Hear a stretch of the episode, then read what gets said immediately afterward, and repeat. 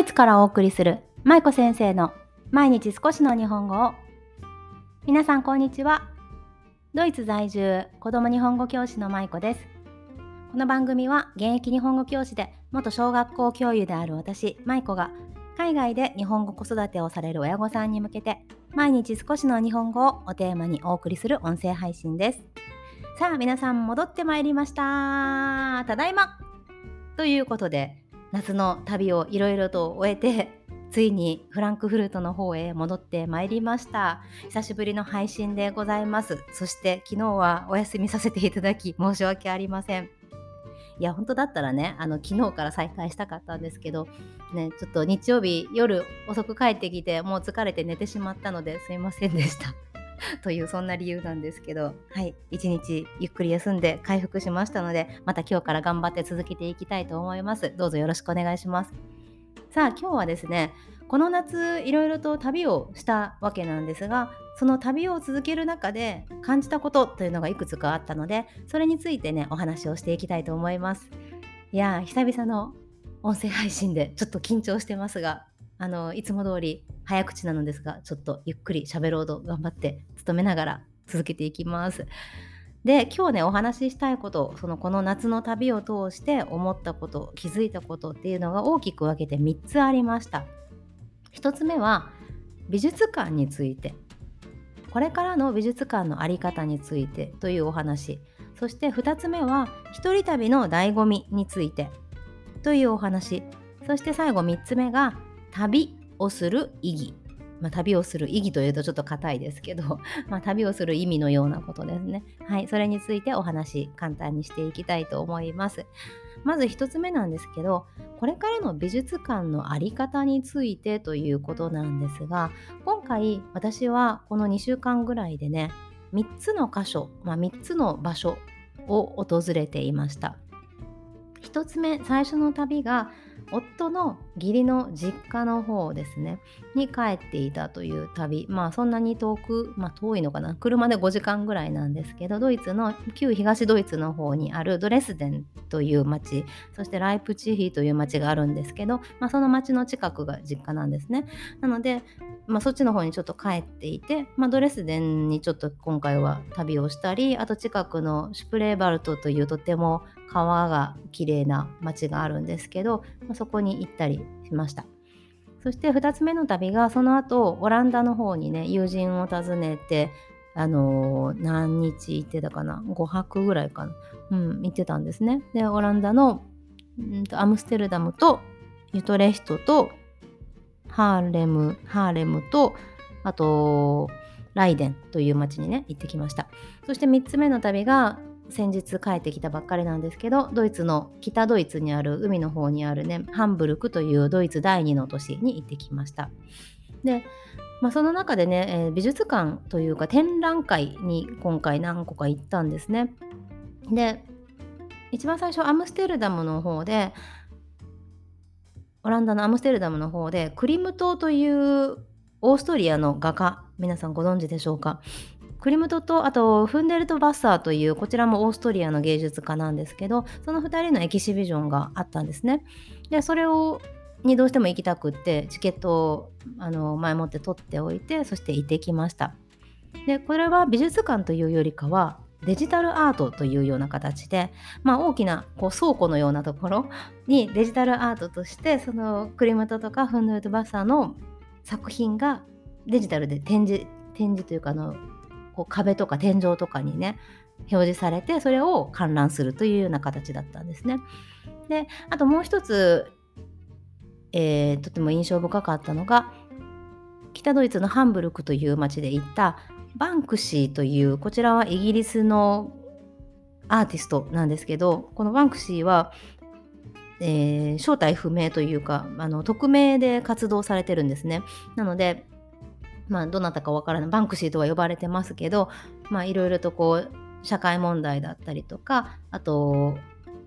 まあ、資本主義に対してだったりとか政治だったり戦争のことだったり、まあ、そういったことに対して疑問を投げかけるような作品がすごく多いんですね。ですごく面白くってそのそちらもあったんですけどねでこちらのバンクシーの展覧会もさっきお話ししたアムステルダムのそのクリムトとフンデルトワッサーの展覧会のようにデジタルを駆使した展示だったんですよね。もちろんその壁に作品が飾ってあって見るという形の絵もあったんですけどねそうでもすごくデジタルがいろいろとこう使われていてでそこから私が今回の旅で思ったことはこれからの美術の鑑賞の仕方ってこういう風に変わっていくんだろうなっていうのをすごく思ったんですよ。私たちの美術館のイメージって名画と呼ばれる作品が目の前にあってそれをみんなでこう鑑賞する。例えば「モナ・リザ」が目の前にあってみんなでその小さい絵を見ながらねこうああでもないこうでもないってこう ねいろいろ考えたり感じたりしながら鑑賞するようなものがこう従来の美術館だとだったと思うんですけど今回そのデジタルアートの展覧会に行ったことでこれからの美術の在り方っていうのをすごく考えさせられたんですね。別にどっちがいいとか悪いとかではなくってこれまで見ていたような名画を目の前で見るその絵としてね一枚のその一点物の作品として見るわけじゃなくってやっぱり動画にしたりとか映像にして見せるっていうような形がこれからどんどんどんどん増えていくんだろうなっていうのをね今回展覧会を訪れて感じました。ねそうあとはやっぱバンクシーとかは特にそうなんですけどすごくメッセージ性が強いんですよね。でまあ私あんまりその美術とか全然詳しくはないですけど見るのはすごく好きなんですね。で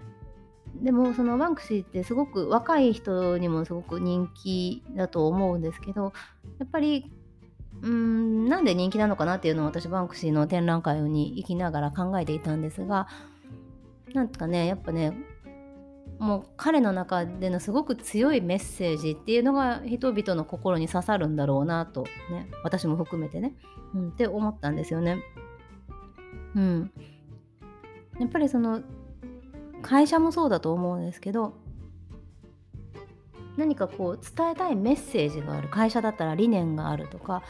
やっぱりそのメッセージがあるからこそ他の人が感動したり心を動かされたりするんだなっていうのをね今回改めて感じました。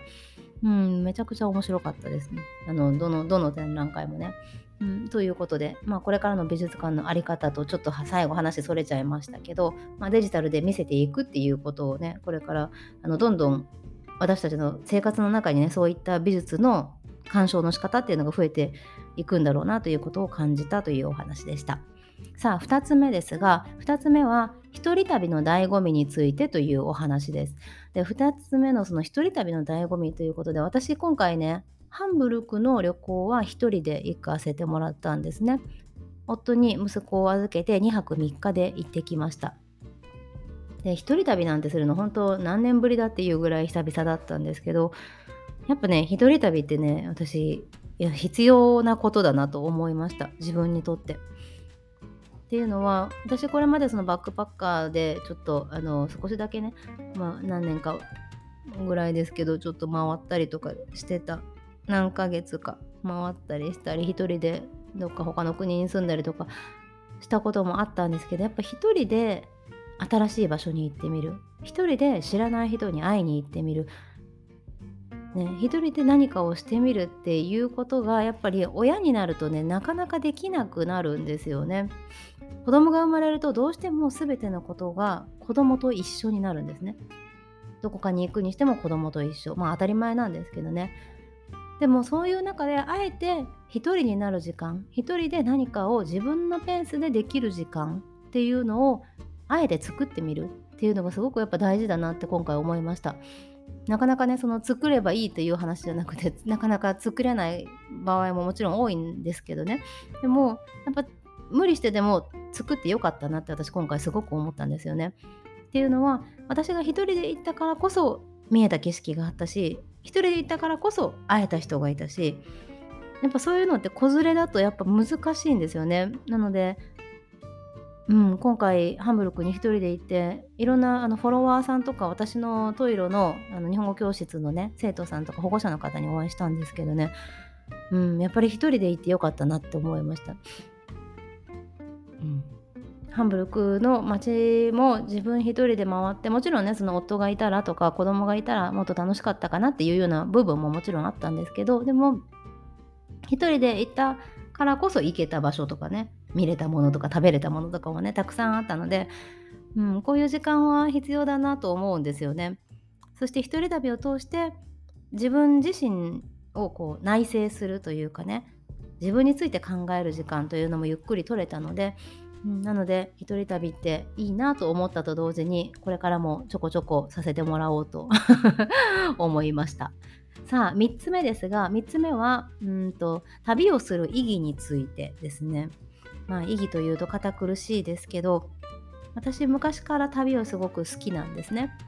で多分海外で子育てされてる方って結構旅好きの方多いと思うんですけど海外で住まれてる方ってねね旅が好きじゃなかったらあんま外に出ませんよね。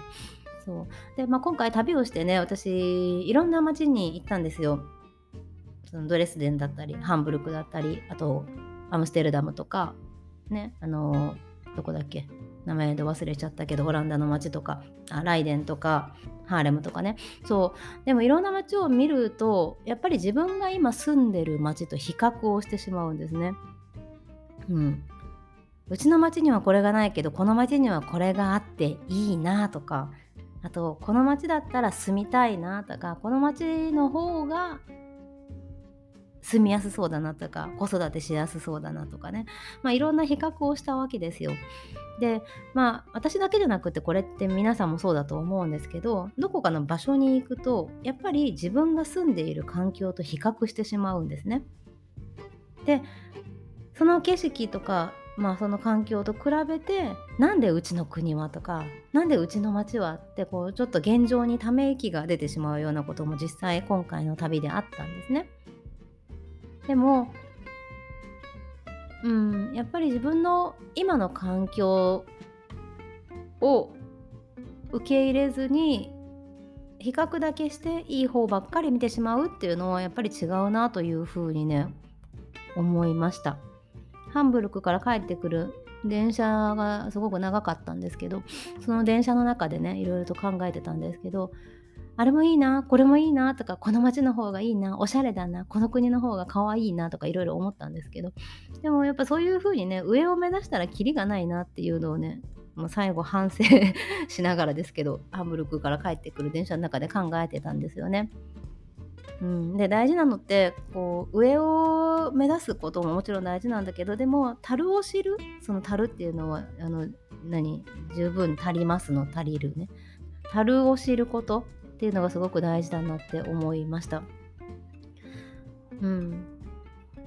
オランダはすごくおしゃれなんですよ。ドイツと比べると。そして英語もみんな結構話せる人が多いんですね。まあ、ドイツも話せる人もいらっしゃるんですけどたくさん。でもやっぱオランダの方が確実に多いなと思ったし、うん。でハンブルクってやっぱ海が近いからねいろいろと湖だったり川だったりがあっていいなと思ったしドレスデンは綺麗だなとかいろいろまあ思うわけですよ。でも今自分の環境を改めて見直すとじゃあ私はそれで今の環境が不幸かというと全然そんなことないんですよね。今住んでる街私すごく好きなんですよ。全然おしゃれじゃないしパン屋さんとかお昼に閉まっちゃうしねなんかおじいちゃんおばあちゃんしかいないんですけどでもすごくうんいい街だし住みやすいしそして今はちゃんと住む家があって大事な家族もそこにいてで自分を含めてみんな健康に生きている。なんかそれだけでそれだけでこういいんじゃないかなっていうふうにねうん思ったんですよね。今回旅行していろんな国とか街を見ていいところをたくさん見つけた。一方で自分が今置かれている環境これにちゃんといいところを見いだしてねでそれに感謝しながら生きていくっていうことが一番健康的なんだろうなっていうふうにねうん思いました。